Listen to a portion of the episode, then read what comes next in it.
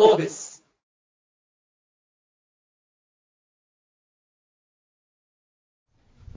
それでは早速スタートしたいと思いますが、えー今日の我々のテーマは日本グローバルの後継者育成と戦略的サステサステイナビリティと、まあ、まずは後継者育成というテーマで、えーまあ、皆さんからご覧になってよくお分かりのように武田も GSR も日本人じゃない社長さんを据えているというところでまずはその辺のところから話をスタートしたいと思うんですが平瀬さんよろしいでしょうか？えー、武田駅の平手です。あのーまあ、外国籍か日本国籍かって日本のは、日本にいるとですね、日本人、あるいは外人って言い方す。あの、ここに外国の人もいますけど、その、すごく私は自分が外国籍の人だったらすごく嫌な言い方だなと思うんですね、日々。ですから、外人って言い方は私は使わないように普段しています。で、大事なことは、その国籍を問わず、プロの経営者が適切に配置されていることが、その会社にとって大事なことであって、で、私は、あ10年前に武田に呼ばれてきて、武田を国際化するっていうテーマを長谷川さんからもらって、10年間その真っ只中でやってきましたけども、あの、大事なことは日本の、日本を代表する日本の会社であるっていうアイデンティティをしっかり失わない。えー日本の会社であるというその200年を超える歴史を持ってるところをすごく大事にして、そこから出てきた価値観をはっきりさせて、そこをレスペクトして会社を今後とも経営してくれる人を集めたと。その時に外国籍の人がもし入ってくるとしても、その、その会社、日本を代表する会社としての動き方を良しとして分かって納得して腹落ちして来てくれる人は来てくれたという状態ですね。ですから、まあ、外国の人を置くというのが目的でもないし、狙ったわけでもなくて、ただその人がたまたま急速にグローバル化をしなきゃいけないという状況にあった武田せ、武田薬品工業の中では必要だったということだというふうに思います。ですから、あの、10年後、15年後に相変わらずその外国籍の方が大多数を占めるような状況ではないと思いますし、日本を代表する会社として、えー次の世代は若い日本人の経営的なセンスのある人がもしどしどし育っていくような感じを期待もしているということです。答えになりましたですかね。まあ、の武田のお話でいくと、えー現在の武田が置かれている立場を考えると最も最適な人を広く世界で探してみると今の社長に行ったということなんだろうと思います、まあ、時代が変わればまた変わっていく要素がいっぱい出てくるだろうと思いますけども。ただそこで共通に必要だというのが、まあ、アイデンティティを持つということだというのが、まあ、今の平瀬さんのお話だったと思うので、えっと、同じような状況で小柴さんのところ、あの我々ですね、この、まあ、もともと創業が合成ゴムという業界。で、それからあの、半導体とかディスプレイとかっていう、まあ、電子材料という業界。それで、やはり今後進んでいくにはな、どういう方向かっていうのを、まあ、僕が社長になった2009年に1年半ほどかけて、2030年、それから20年先のマクロ環境分析をやって、それとの、まあ、成果として一つライフサイエンスという分野に、まあ、あの、いろいろリソあの、探ってきたんですけど、まあ、上手にですね、あの、第3本目の新しい、あの、事業ができたと。で、こういう、こう状況で、我々はやっぱり、あの、重要に思っていることは、一つはやはり、グローバルにビジネスをすると。でそれはやはり研究開発型企業なので、やっぱりグローバルにあの市場を求めないとなかなかダメなんですね。それからやはり先端市場っていうのは日本でない時が結構多いので。それから2番目は、やはり、マテリアルズイノベーションと僕ら、あの会社のあの企業理念で言ってるんですけど、マテリアルを通して世の中のイノベーション、すなわち価値の創出にまあ貢献するって。これが僕らの、やはり会社の特質で、で、それを達成するには常に変わっていかなきゃいけないんですね。で、今後我々見て、私ちょうど2009年に、えー社長になって、まあ、うちの会社は一応8年っていうのがまあタームなんですけど、まあ、ちょっと8年なかなかうまくあの終わらなくて、ちょうど2014、5年ぐらいからですか、次の CEO 選びというのを始めました。で、それで、まあ、あの、先ほどの事業構成の中でいくと、我々これからの成長は、やはり半導体と、半導体分野と、それからライフサイエンス分野と。じゃあ、我々ぐらいの企業規模でいうと5000億円ぐらいの売上の会社。これを引っ張るのには非常にやっぱりリーダーシップっていうのが大きな要素を占める。で、それでじゃあ誰が一番いいのかってなった時に、たまたま、えー、やはり市場は北米だし、それからそこにおいて一応エンジニアのバックグラウンドを持った、まあ、エリック・ジョンソンというのがいるんですが、まあ、彼が一番トップにふさわしいと。ということで、あの、実は、あの、僕は最後まで実は抵抗したんですが、指名諮問委員会も、それからあと、エグゼクティブコーチングをやってくれてる会社も、彼が一番ということになって、じゃあ分かったと。じゃあそれするにはじゃあどうしようってなった時に、やはり先端の市場に CEO がいるってことはそれだけ早く決断ができるので、アメリカ人は、じゃあアメリカにちゃんとしたヘッドクォーターを作って、それでそこで、え CEO をやってくれと。で、やはり日本はどうしても会社法とか禁書法とか日本語の文化が必要、あの日本語の能力が必要なので、まあそんなところに何も日本語ができないやつがやる必要ないということで、一応日本に社長を置いて、ですから僕の持っている CEO と社長というのを CEO 職を北米に持ってって、で、あの全体のリーダーにして、それで社長のあの仕事はですね、日本に置いたというところで、今ちょうど CEO と社長 COO というのが、こう、ね、2キャットにいるというのが、うちの今の体制です。あの、とても他の会社と比べるとユニークだと思いますし、小柴さん、会長が反対してもなんか会社が動いていくっていうのは、ある意味健全なのかもしれないという気もします。ただ、あの、まあ、一番上に立つ方がある思いを持ってこうしようというときに、その会社の仕組みで決まっていくっていうことについて、まあ、多少こう気になる部分はあるんですが、まあ、小柴流がもっと進んだ方が JSR もしかしたらもっと成長するかもしれないし、という気もするんですが、ただ、まあ、多くの判断として北米市場が今最も重要でそれを知っている方ということなんですけども市場を知っていることというのと会社をマネジメントするっていうのと、まあ、少し意味合いが違うような気がする両方持っていればすごくいいと思いますし会社をマネジメントするという時に多くが日本人であるという実態だろうと思いますし市場判断をするという意味では北米出身の方がベストということなのかもしれないですけども多分その辺で葛藤が小柴さんの中にはあったんじゃないかなと思うんですけども。あの我々今、売上の6割が国外なんですね。で、それから利益でいうと多分7割を超えてるんですね。で、全体の社員が全部で9000人。そのうちの3分の1の3000人が日本国外で、1000人がアメリカっていう構成なんですね。ですから、あの、やはり経営をするっていうのは僕はグループで経営するんだと思ったんですね。やっぱりうちぐらいの規模だと5、6人が本当の経営層で、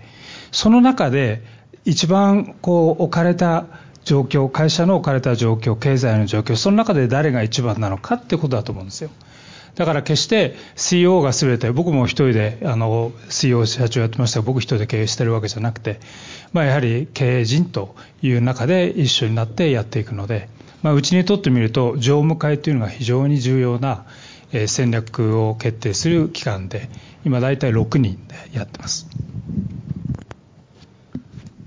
えー、少し視点を変えてなんですが、あの私は長いこと人事をやっていまして、まあ、ほとんどサラリーマン時代人人事なんですけども、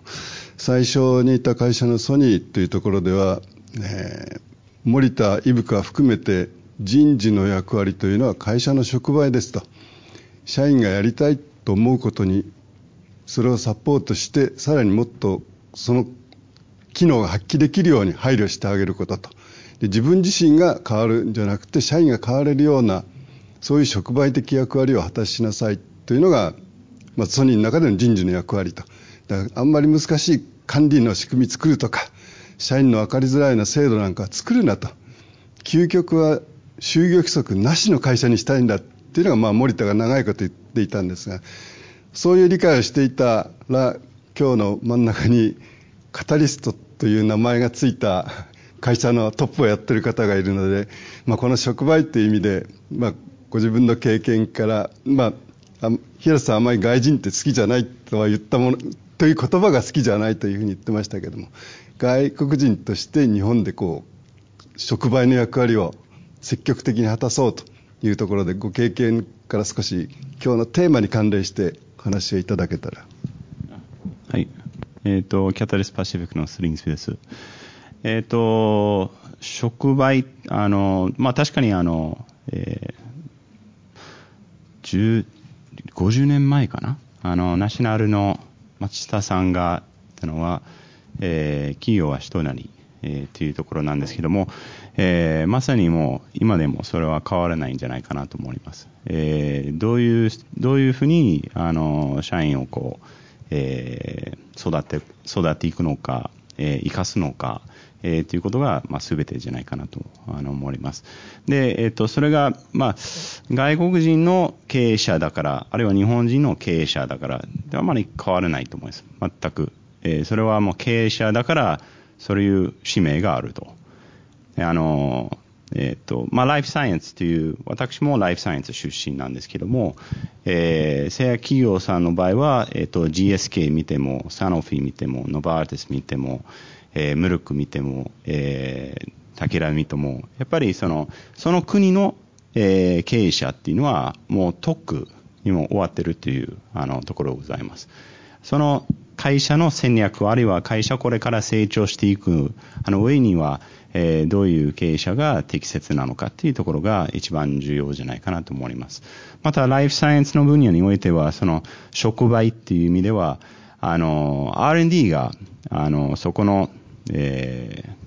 ー、企業の製品、商品、あるいは科学をこれから活かしていく中には、あの、R&D も部分の研究員、研究の方々をどういうふうにこうモチベートするのか、あの、自由にあの発想でき、あの、させれるのかっていうところが、えー、全てじゃないかなと思いますので、まあそういう意味では、あの、経営者がトップになって、そういう環境づくりを、あの、しなければならないんじゃないかなと思います。あの今のスリングスビーさんの会社の中に立山田っていらっしゃると思うんですがあの立山田さんっていうのは私が GSK 最後の10年間 GSK にいたんですけどもそこの本社の開発研究開発のトップの方。で、まあ、年間約5000億ぐらいの投資を全て決める責任を持っていたという人物である時に厚労省の方から聞いた話ですけども日本の人で海外で活躍している多分一番トップにいるのは立山田さんですと。多分それは製薬産業という意味なのか全部なのかと正確には分かりませんけど、まあ、多分製薬産業の中で日本人として一番トップにいた方と。でこの方はドクターでいろいろな新しいもの投資も考えたしビル・ゲイツファンドの中で投資の顧問もされていたし、まあ、今はあの語りそちらの会社にもいらっしゃるしと。でこういう方が要するに時代をリードする製品や市場やそういうことがよくわかる方が GSK では研究開発のトップでも社長にはならないですよね。で会社をリード現実にはしているんですけども決して社長ではないというようなことで、まあ、よく人物っているということでや山田さんを例にとってそのグローバルリーダーとしての、まあ、役割とかそんなところを少しコメントいただけたらと思うんですが。えっ、と今の研究開発のトップがアンディ・プラムというアメリカ人ですけど、その前任者でしたね。で、数年間武田の全世界の研究開発を引っ張ってもらったんですけども、もう彼国籍はアメリカだと思いますね。あの、もう移してると思いますけど、まあ、も、ともとの生粋の日本人だったんですけど、若い子供の頃にもうアメリカへ渡って、ずっとアメリカで、えー、育ち、まあ、アメリカの内科医学の、あの、医学生の教科書を書くぐらいの人ですから、もう完全な、もう本当のトップエキスパートですね。だそういう方が引っ張って、でもやはりちょうどあの BT が言ってくれたように、あの私も彼をものすごい尊敬してる一人ですけど、やはり影響されるんですよね。パッションですね。その、病気で困ってる人を助けるんだと。いうようなことをこうやってきた方で、ああいうリーダーシップっていうのは、まあ、あの国籍を超えて大事だと思います。GSK にいた時も、まあ、GSK を彼、まあ、彼の言葉をそのまま借りれば、彼が GSK というイギリスの会社を辞めて、ゲイツファウンデーションに行った時っていうのは、GSK が南アフリカのマンデラ大統領を HIV のあのローカルの生産を勝手にやったって言って訴えたことがあるんですね。で、それに対して困ってるアフリカの患者さんに対して逆行するような経営には納得できないって言って辞表を叩きつけて辞めていくんですね。ですから自分のことを考えるより前にですね、社会に対してあるいはまあヘルスケアの場合は患者さんに対してどういうことをすべきか使命感みたいなものがものすごくあってそれを社内に来た時も語るんですね。そうすると研究開発のメンバーがもう奮い立つんですよ。もうこれでアルツハイマーの特効薬ができたら世界中の患者さんとそれを介護している家族がもう喜ぶ。まあ、間違いなくノーベル賞になると思うんですけど、そういう薬を作ろうじゃないかなんて言われたらですね、もう研究の人たちはもう身震いして動きますよね。だそういう本当にやるべき、えー、why we exist っていう、それ我々は何のために存在するのかみたいなことを語れるリーダーっていうのは、すごく大きいと思います。で、これはもう国籍関係ないですよ。日本人で、たたまたまたちが日本をで生まれた日本人だったということは誇らしいですけど、でも国籍に関係なく、やっぱり引っ張れるリーダーがいるっていうのはありがたいなと。まあ一番最初に私、国籍関係なく、プロの経営者を集めたら今の武田があるって申し上げましたけど、同じような考え方かなと思います。あの私の経験の中でいくとこの日本人、外国人というのは武田平さんがおっしゃるようにあまり関係なくてその時の最適なと考えると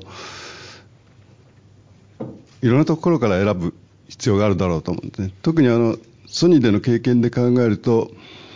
それぞれの場で最も適切な人を選ぶ能力で選ぶとしたら国籍も性別も全く関係ないと森田はいつもそういう主張をされていて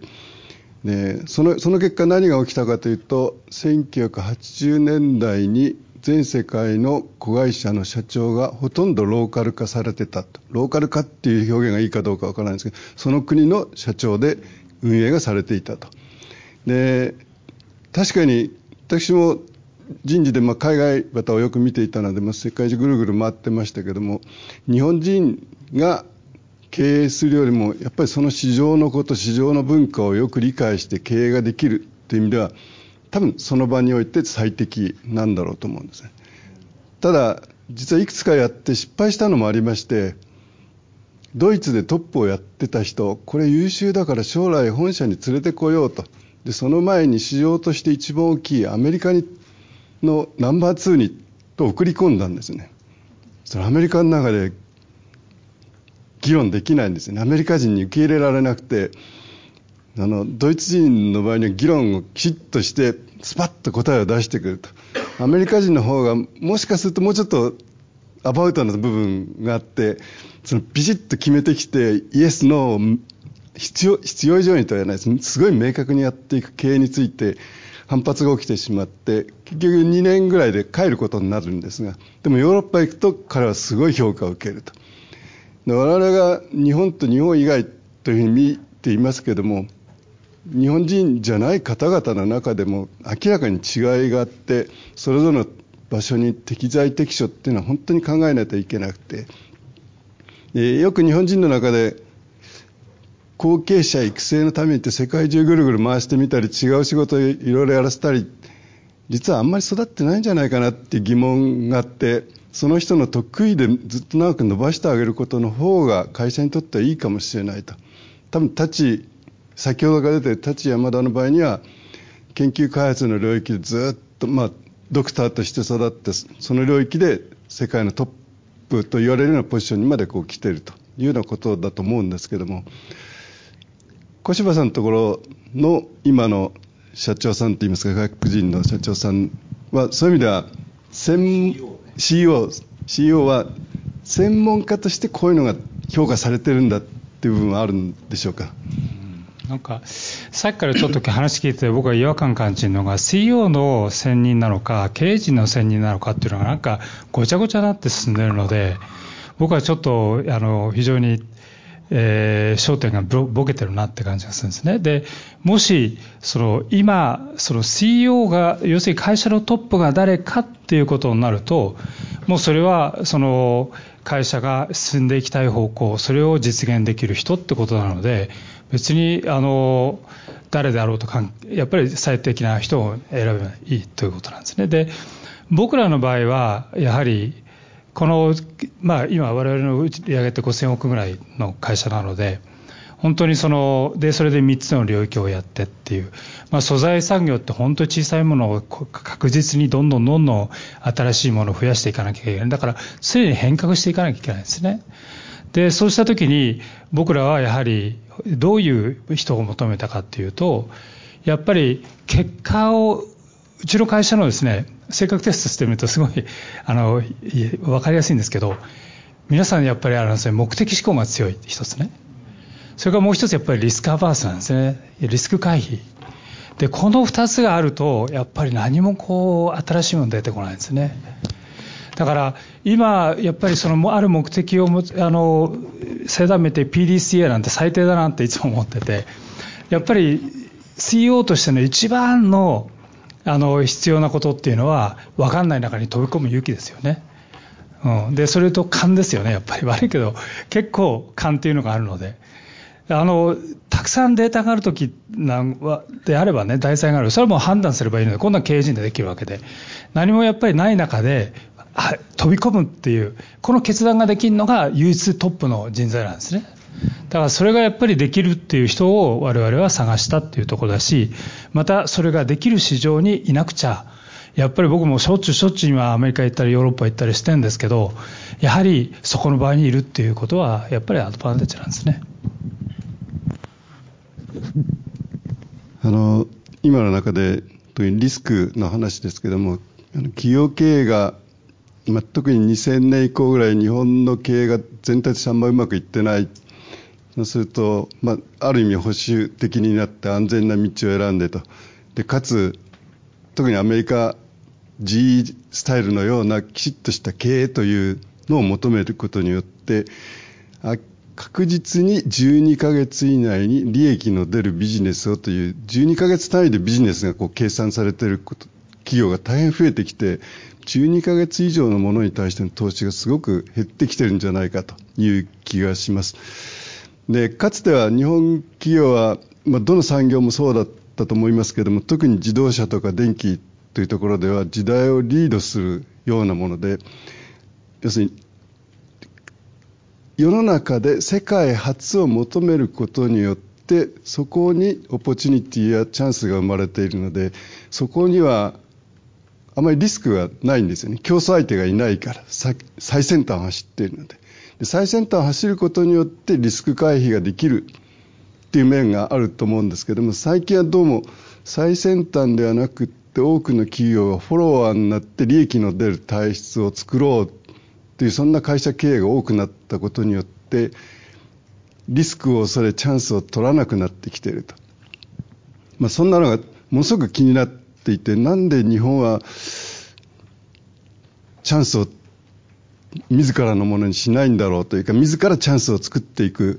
面白いと思ったものに投資をしないんだろうかっていうのが、すごい最近気になっているテーマで、平瀬さんが早速マイクを取っていやいや、そ言ったの、小島さんに振ろうと思ってマイク取ったんですけど、いや、チャンスをものにするっていう意味では、やっぱり JSR はすごいと思うので、その、新しい分野をどんどん次々に作ってこられて、やってこられてるんで、その、リスクを、こう、まあ、あれは、た、やはり松下幸之助さんでしたかね、60%の成功確率があったら5行くんだと。まあ、要はその3分の2の成功確率のあるプロジェクトを3つやれば2つは成功するわけですよね。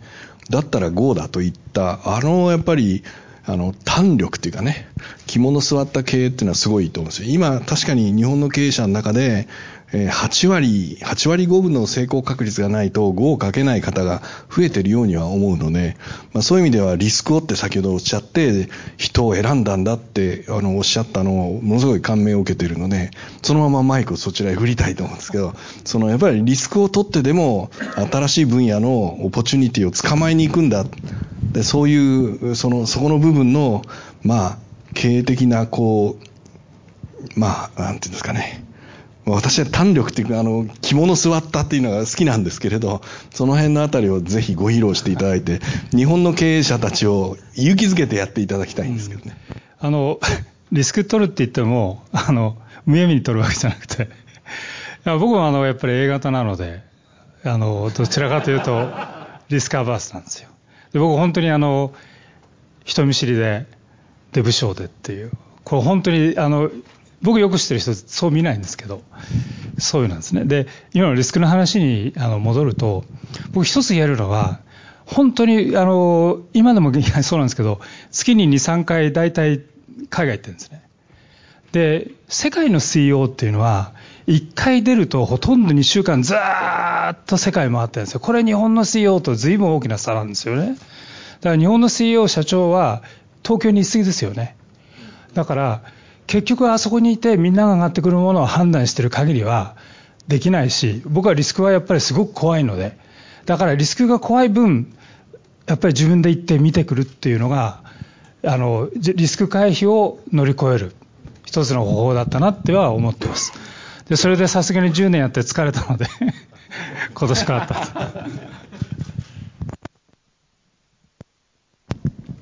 あの、また私の経験談の話の一つなんですが、あの、ソニーの中で、イブカという、まあ、経営者、ファウンダーの一人が、社員っていうか、まあ、いろんなチームから新しい製品の提案があると、面白いねと。で、次どうなるの？って質問、答えを必ずするんですよね。で、これはとっても有名で、イブカさん全然分かってないんじゃないか。でも次どうなるかって聞かれたからやっていいんだ。ってっていうのでどんどんそれを進めるんですで持っていくとまた次どうなるのって質問をしてくると。でイブカ自身が理解できるような製品になったところでこれいいね売ろうよっていうところまで行くと。でそういう時にソニーの方があんまお金の話って出たことないんですよね。で財務の責任者の方にこう聞いてみるとまあ儲かるビジネスのところをしっかり押さえておけば投資はまあ相当やっても結構いけるんだよと。だから新しいことにトップがつこう投資をしたいということにサポートするために俺はちゃんと稼ぐところからちゃんと利益を生み出してるから大丈夫だよっていう話があって。そういう意味じゃ経営時代を見るそういうトップに立つ方を支える人っていうのもいてそういう2つの動き方の中で新しいものを言うことに対して思い切った決断ができると、まあ、小柴さんがいろんな決断をされてきたのと同じような決断を多分小柴さんも理解されてるかどうか分かんないです。きっと後ろの方でお金いっぱい使って大変困るんだよなって後ろの方にいる財務の責任者の方がきっといてでも上手にそれマネージしてくれて会社がうまくいってきたっていうことだと思うんですけども。ただ会社の中でそういうトップの方が新しいものに興味を持って面白いね次どうなるのって姿勢を示すことによって社員はすごい元気になってくると思うので俺もやってみようみたいなことで次に出てくると思うんですね。ここれが一つの人材の育成のすごく重要なポイントで研修をやるとかそういうテーマじゃなくて本人がやりたいやってみようと思うことにいかにチャンスを作れるかと。これは規模によって職場の上司だったり会社の経営者 CEO がやったりということがあるだろうと思うんですけども、まあ、小柴さんはそれをたくさんやってきた方だと思いますし皆さんも JSR のホームページご覧になると分かりますけどスタート合成ゴムゴムでスタートしてるんですけど今事業領域がものすごい多岐にわたっていてこんなに広がってるんだと多分これ一つ一つについて面白いねって次どうなるの的な小柴さんの発言があっていろいろ展開されたんだろうなという気がしています。そういう意味では上に立つ人とじゃあその人が次にこう後継者グローバルという時代に対してどうやって育成していくかもう先ほど小柴さんから答えが出たようなところで、まあ、肝据えて、まあ、やってごらんというような投資をしてみるみたいなことってすごく重要なテーマなんだろうと思うんですね。で武田の場合っていうのはそんなに自由にやってごらんって言えるのか どうなんでしょうね。いやあの自由にやってますね。やってますね。まああの、うん、経営陣としてはあのまあその中にいてですねやりたいことを提案して、えー、その取締役会でもう社外取締役にちゃもうめちゃめちゃくちゃに叩かれてそれを説得しきってああいう7兆円の会社を買うとかいうことをやってきてるのでもう将来のことを考えたら絶対やるべきだっていうものに対して、まあ、提案をすることも許されるし、社外取締役の方もまた皆さんそれぞれの会社で CEO をやられた方がいるし、取締役会の議長もあの小松の坂根さんですので、その、まあ、うちが、中の執行側のメンバーが勝手なことをやれる状況じゃないんですけど、ただ、出してる提案はこれも買いたい、あれも買いたいと。だから、この私が 2010年から10年間いてもですね、まあ、2008年のミレニアムが9000億、えー、2011年のナイコメットが1兆1000億ですね、えー、ここ3年ぐらいでも7000億級があって、で、今年6兆、今、今のレートだと6兆2000億ぐらい、1月にクローズして、今それを統合する真っ最中にいますけれども、そういう意味では、経営陣に、その、正しいと思っていることをやらせるプラットフォームはできていると思いますね。おそらくあのコーポレートガバナンス的には日本の中でも突出して進んでいると思うので、あの、厳しい質問が来ると同時に逆にその人たちが納得すると前に進みますよね。そのクリストフ・ウェーバーというフランス人の社長が私のボスですけど、彼を連れて、例えば、あ世耕さんが経産大臣の時に、えー、まあ7兆円近くのこの会社を買うことになりましたと、合意しましたと、経産省に説明に行った時に、あの厳しい坂根さんが賛同したんですよねっておっしゃるんでね、その社外取締役の方々がものすごく厳しい人たちが武田の場合はいるというのがあって、その分ではあのグローバルに打って出ることであろうが、業種をどうするんであろうが、あの、おそらく、あの、自由度はある、そんな会社なんだと思います。ただ、何を目指して、ゴールが何で、どういう戦略を持ってやってるかっていうのが、あの、極めて明確ですね。でそこからずっこけた話を提案しようもんなら、もうい、い、ものの見事に引っ叩かれて、えー、もう、もう、もう来なくていいと。そんな感じの取締会が動いてる。そんな感じですね。答えになりましたかね。はい。あの、これも私の経験からの話なんですけども、会社が新しい事業を買うとか進出するっていうのは社員から見るとおうち面白くなってきたぜって結構社員の中では浮き立つ湧き立つそういう感じが生まれてくると思うんですよね。でそれまではなんかここの辺の領域だけでやってたのがなんか倍になったとか上に行ったとか右行ったとかみたいなそんな感覚で。でソニーの時で言うと映画会社買っちゃったとか音楽会社買っちゃったとか、まあ、そんなのを見るとお我々はハードだけじゃなくソフトも含めてこう事業経営ができる。ででまだ買ったって言った途端に人事にぜひ映画会社へ移してくださいとかソニーミュージックに移してくださいみたいなそういう声がいっぱい出てくるみたいなところで。でそれもエンジニアから出てくるんですよね。であそこへ行けば私の技術を使ったらもっと面白い映画が作れるとか、まあ、そういうような人たちがいっぱい生まれてくるので上で考えた事業経営とはまた別にもっと面白いチャンスがどんどんどんどん生まれてくるのでトップが大胆な経営をしていくと社員もきっと面白いチャンスが生まれたと思って何か新しいことに飛び込んでいくんじゃないかと思うんですけども。そういう意味では武田も JSR もそういう意味で新しい事業を展開していく。それも割と短い期間にどんどんどんどん新しいものに展開していくっていうのは意識して会社が後継者を育成しようと考えなくてもそういうことによって視野の広い社員が生まれてくるということにつながるんじゃないかなと思うんですけども。あちょっとそこは私意見が違うかもしれないんですけど、はい、さっきあのソニーの例で、えー、おっしゃったのがあ世界何十カ国に展開していてそれぞれの国のカントリーマネージャーはその国の人たちフランスならフランス人がイタリアならイタリア人がでうちも今ほとんどそうなんですけど80カ国以上そうなんですが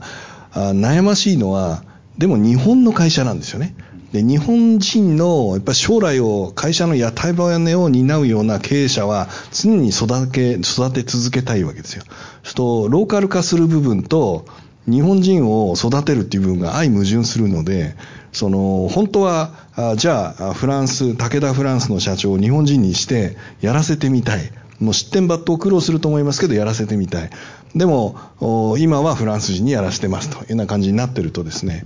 後継者の育成を、将来の経営陣を育成するっていうことで捉えると、やはりちょっと特別の、やっぱり、エコひいきも含めてですね、会社の将来のためにはこういうタイプの人材がプールで必要だというふうに定義をして、そこの人たちはやっぱり特別にその、あの、抜擢して、えー、磨いていくシステムはやはり確実に持ってないと、その会社のアイデンティティがおかしくなっちゃうと思うんですよね。ですからその点ではあのローカル化するだけではなくてやっぱりこう自分でぐっと握っているところは持っとくとおあの小柴さんのお話の私行間にはそういうのが感じられたのでやっぱりそうだなと思って聞いてたんですけども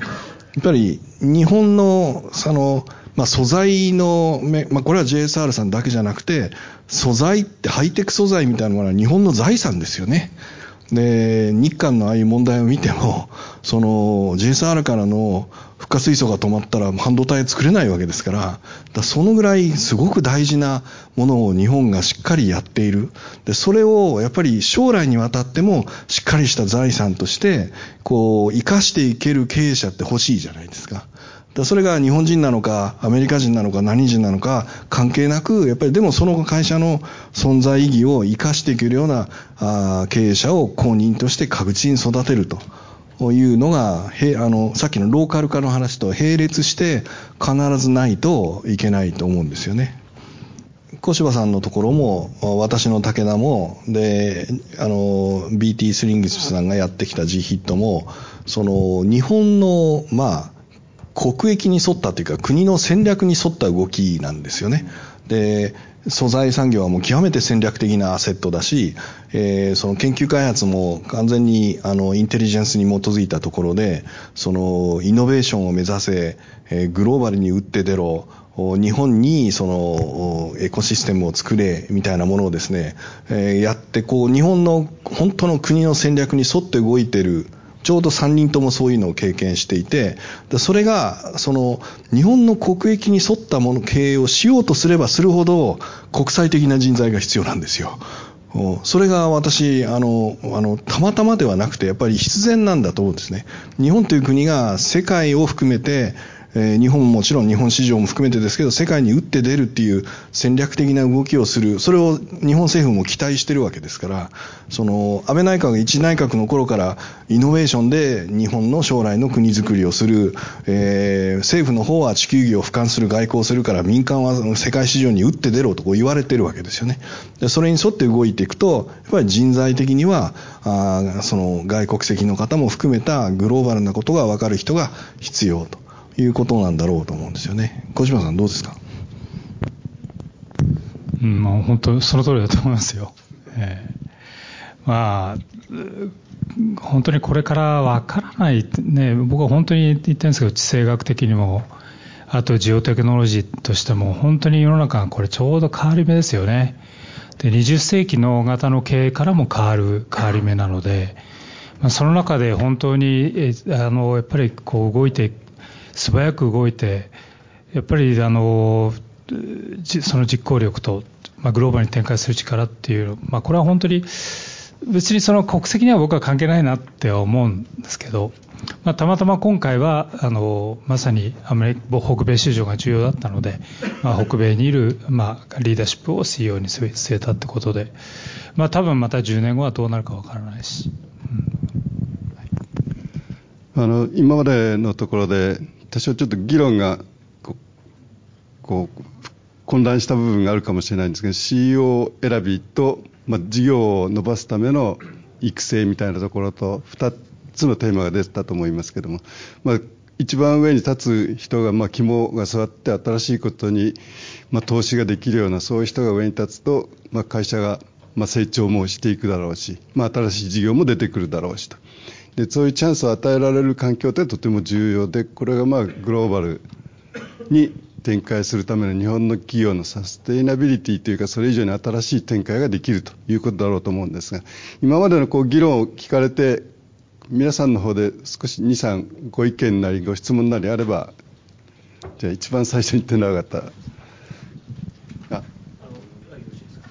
ああの大丈夫だと思います。あの重富と申します。あの貴重なご意見ありがとうございました。あの仕事柄、まあ、経営トップの方々と、まあ、戦略的な議論をさせていただく機会が非常に多いんですけれども、あの率直にあの感じるところっていうのは、あの企業トップになられて、ウェルプリペアドではないなという方があまりに多いというのが日本の企業の実態だと思っております。まあ、そういう意味で、あの小柴さんがまあ30代、40代から次の後継者育成をきちんと考えてプログラムを組んできたということを朝おっしゃってましたが、まあ、そのあたり、もう少しですね具体的に教えていただきたいということが1点と、まあ、これも小柴さんになってしまって恐縮なんですが、先ほどのお話の中で、あの CEO の、まあ、ある意味では起用ということについては、自分は必ずしも賛成でなかったとおっしゃったんですが、何がその時のあの要素だったのか、まあ、どういうあの基準で次の後継者を選ぼうと思っていらっしゃったのか、まあ、そのあたりを教えていただければと思いますお答えいただく前に、多分似たような共通のテーマあると思うんですけども。あ株式会社山下あ山下の山下と申しますあのちょっと前提条件が少し違うかもしれない。数百億ぐらいの中堅企業をイメージしていただいたときに国内の事業しかやってなくて今後海外展開をしていこうと思っている会社が比較的今日本には多いと思うんですけどそういう会社の場合にあのいきなり海外人材を採用して、えー、外国人を取るってなかなか難しい気がしてるんです。国内事業の売り上げが大きいので。そういった場合のあの会社のグローバル化に向けてやはり経営者が育成していかなきゃいけないと思うんですけど皆さんいろいろ後継者育成されてきた中でどういうステップを踏んでいくとそういう場合にいいと思われるのかちょっと自分のこととでも関係するのでぜひアドバイスいただけたらなと思います。よろしくお願いします。今のと,、えー、と1番目の質問は1番目の方と同じでもう1個の質問はあのえっと、日本の企業はなんか割と日本のためにっていうことを結構言うなっていう印象があってで他のマルチナショナル企業ってあんまり例えばアメリカのためにとかイギリスのためにってなんか言ってないように感じるんですけどもそのあたり例えば小柴さんとか、あの平瀬さんとか、まあ、もしくはあの、えっと、方でその辺のそのある意味矛盾した部分をどのような形でこう取り扱われているのかってすごく興味あるんでそのあたり教えていただければと思います。ももう一人だけじゃ。一つ目のご質問のところに関連するところなんです。けど小柴さんあの特に JSR の場合は石化から半導体含むファインケミカルのところに行って、その後ヘルスケアっていうところだったりとか、結構、またアジアから大きく、ね、ヨーロッパ、アメリカに向けていかれたと思うんですけど、さっき単力って話もあったんですけど、結構大規模な切り離しとね、あの、ポトリオも変革していらっしゃった、そういった単力を育てるっていう観点でどういったことをあやられてるのかっていう視点でもお伺いできれば幸いです。わかりました。えっと、最初のあの人材プログラムなんですけれども、僕らアドバンスプールっていうのをやってて、大体30代の後半から40代の前半、管理職になりたての人を大体2年で12名、これをあのプログラムをやります。で1年目は、まあ、このグローブスさんと協力していただいて、え、在学ですね。で、当然我々も今入って、今 MBA はもうちょっと20世紀だから21世紀の新しいプログラムを作ろうよって言って今、今年から始めてるところです。で、それをずっと何年間も繰り返していって、我々人材会議でどんどん棚卸しをしていきます。で、我々が見れるのは多分20名ぐらいで、今ちょうど5年間やってるので、120名ぐらいのうちを今20から30に絞り込んで、この人たちにもう戦略的に今動かしてると。で、CEO の継承に関しては、えっと、一応5、6名のユニットを作って、それで、えー、私と、えー、まあ、あの、助けを借りるときありますが、あの、あのやり、えっ、ー、と、コンサルティング会社の助けを借りると、あの、借りるときなんですけど、これの一番のポイントは、世界の最先端の人に会って、自分との距離感を覚えてもらうことと、ですからすごく難しいです。地政学でいうとイアン・ブライマンのとこ行ったり、まだみんながワッツソン見たことない時に IBM に行ってワッツソンに行ったりとか、それからヒューストンに行って、えー、それこそあのエクソンモービルのあの謎の経営、あれを聞かせてもらったり、だからまだ半分ぐらい分かればいいよと。で、そこでやっぱり自分との距離を覚えて、で、そこに対してど、どれだけこう反応するかっていうのをですね、ちょっとこう、僕はこう見ていくんですけど、で、あの、そういうような、あの、こと、まあ、それ以外にもいろいろアクセントトレーニングとかいろんなこともやってます。で、まあ、最終的には、あの、その中でこう来るんですが、まあ、今回の場合、やはり、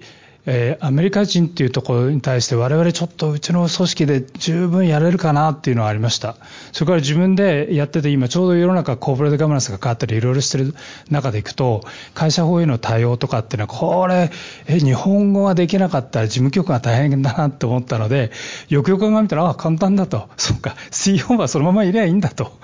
で、日本にちゃんと社長を置けばいいんだっていうふうに思って、まあ、今回最終的には、あの、CEO は US ベース、それから社長 CEO は日本ということで、まあ、今の問題は克服できたのかなという気がします。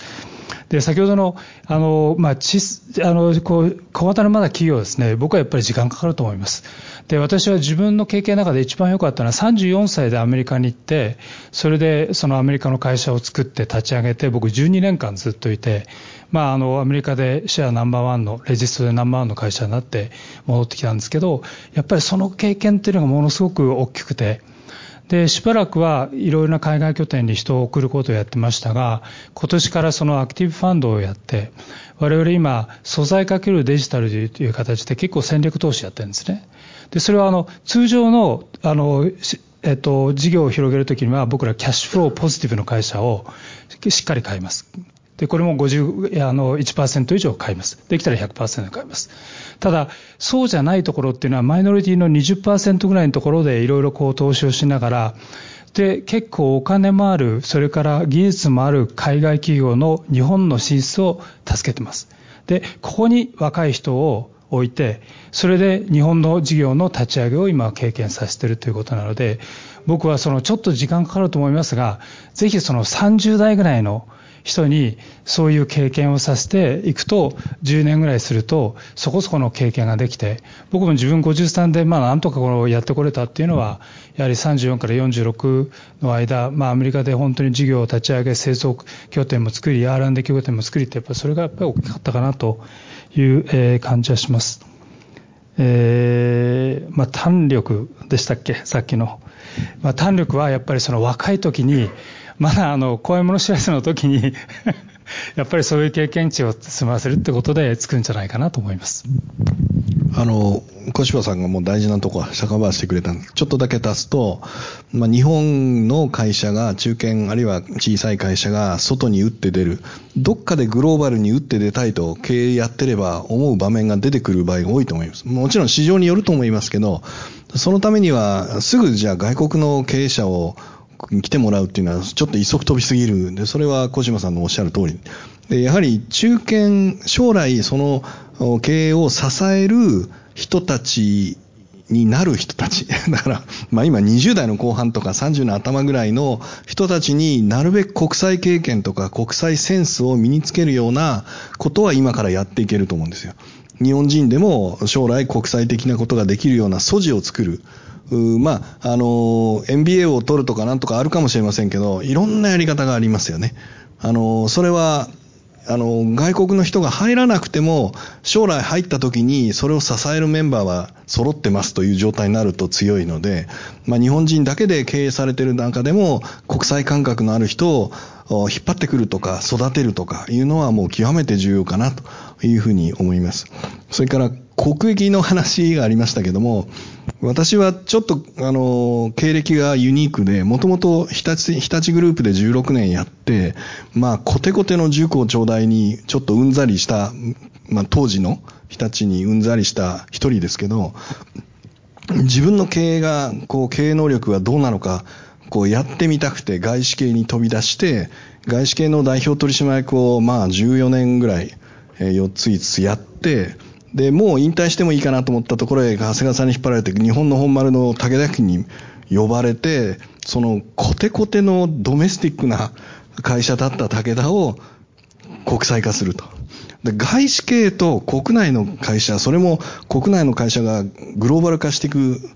過程の真っ只中にいた経験というのはすごく珍しくてですね、国内の会社から外資系に行っちゃう人は山ほどいるんですけど、戻ってくる人少ないので、それをこう比較して言うと、国益は明らかにあります。アメリカの会社であれば、日本にある研究所で特許が出ても、特許は吸い上げていきますよ。やっぱり特許っていうのはすごく大事で、その、それが外資系の車、会社であろうが国内であろうが、やはり特許戦略っていうのは日本の国国益で、親会社、子会社の関係であろうが何であろうが、国境を越えて特許料が日本に入ってくる場合は、日本の経常収支で国益ですね。だそういう意味では、やはり日本の会社であるということは、アイデンティティという意味ではいろんな意味があって、そのそこはやっぱり踏まえた経営をしないと、明らかにそうです。それは、もうそうでなければ、もうホワイトハウス入れないですよ。それはもう間違いないです。はい。特に今の時代ですね。そうですね。そうですね。でもそれはいいとも悪いとも言いませんけどね。先ほどの中継の話なんですけども、まさにあの、えっ、ー、と、外国人の社長をいきなり入れるっていうところはちょっと早すぎると思いますので、あの、例えば周りの取締役会の中には、えー、1人とか2人入れて、で、またそれを英語化して、で、また下の、例えば、えー、C スイートの1人を外国人入れて、で、だんだん執行役会も英語化して、まあ、ちょっと、ちょっとずつ、あの、やると、あの、5年後とか7年後に、えー、完全にグローバル化できるんじゃないかなと思います。あのまあ、いろんな答えが出ていますけどまあ、今の時代とてもあじゃあ最後のでよろしいですか？はい。どこの国の、まあ、利権といいますかにも、まあ、国益も考えない企業って可能だと思いますか？一定サイズ以上、あのー、一つ、まあ、例になるかどうか分かりませんけども、当社が今年の1月にディールをクローズして、まあ、7兆円近くで買収したシャイアーという会社は、ロンドン、ロンドンストックエクチェンジに上場していて、でも、あまあ、税務上のヘッドクォーターアイルランドのダブリンにあって、でもマネジメントはどこにいるかってスイスのタック成分にいるんですね。で、これ、この会社どこの会社だろうって、メディアからも散々聞かれますけども、説明できないぐらい無国籍に近いです。で、ビジネスの大半はアメリカにあるんですね。で、この会社は何なんだと。社員たちがやはりアイデンティティに飢えていたっていうのは、統合をかけてみて分かりました。武田という会社が200年以上の歴史の中で誠実な会社であれとか、患者さんに向いて真面目にやれ。これ言葉だけじゃなくてものすごく真面目にやるので、そういうその会社の理念とか、あるいはこの会社は日本の会社だと。ただ日本の良さを持って世界中の患者さんの朗報を届けるんだって言い切るとですね、ほっとするんですよ。シャイアーの社員たちが2万5千、武田3万人に対して2万5千人のシャイアーが合併してきたわけですけど、その2万5千人の中の人たちと話していると、いい会社に合流させてもらったと言ってくれるんですね。だから、これからは我々にはアイデンティティがあると。だからそれはアメリカのアイデンティティか日本のアイデンティティかっていうよりも自分が属してる働いてる会社が何を目指していてどういうことをベースに価値観を持って動いてるかっていうのは社員にとってはすごく大事なんだなと統合をかけてみて実感してます。まあ、今までの話の中で、えーまあ、リーダーといいますか CEO というかちゃんと着物座った人材を育てなきゃいけないし人を育てるにはすごい時間がかかるしまあ、早くから選んで、まあ、かけてみてとでちゃんとした着物座ったリーダーが選ばれればその部下がまた育つ環境が作れるしそのリーダーが人や事業にまた投資もしていくということで新たな成長ができるということで、まあ、サステイナブルな成長が可能なんだろうと思います。ということでちょうど時間になったものでこれで終了したいと思います。今日はありがとうございました。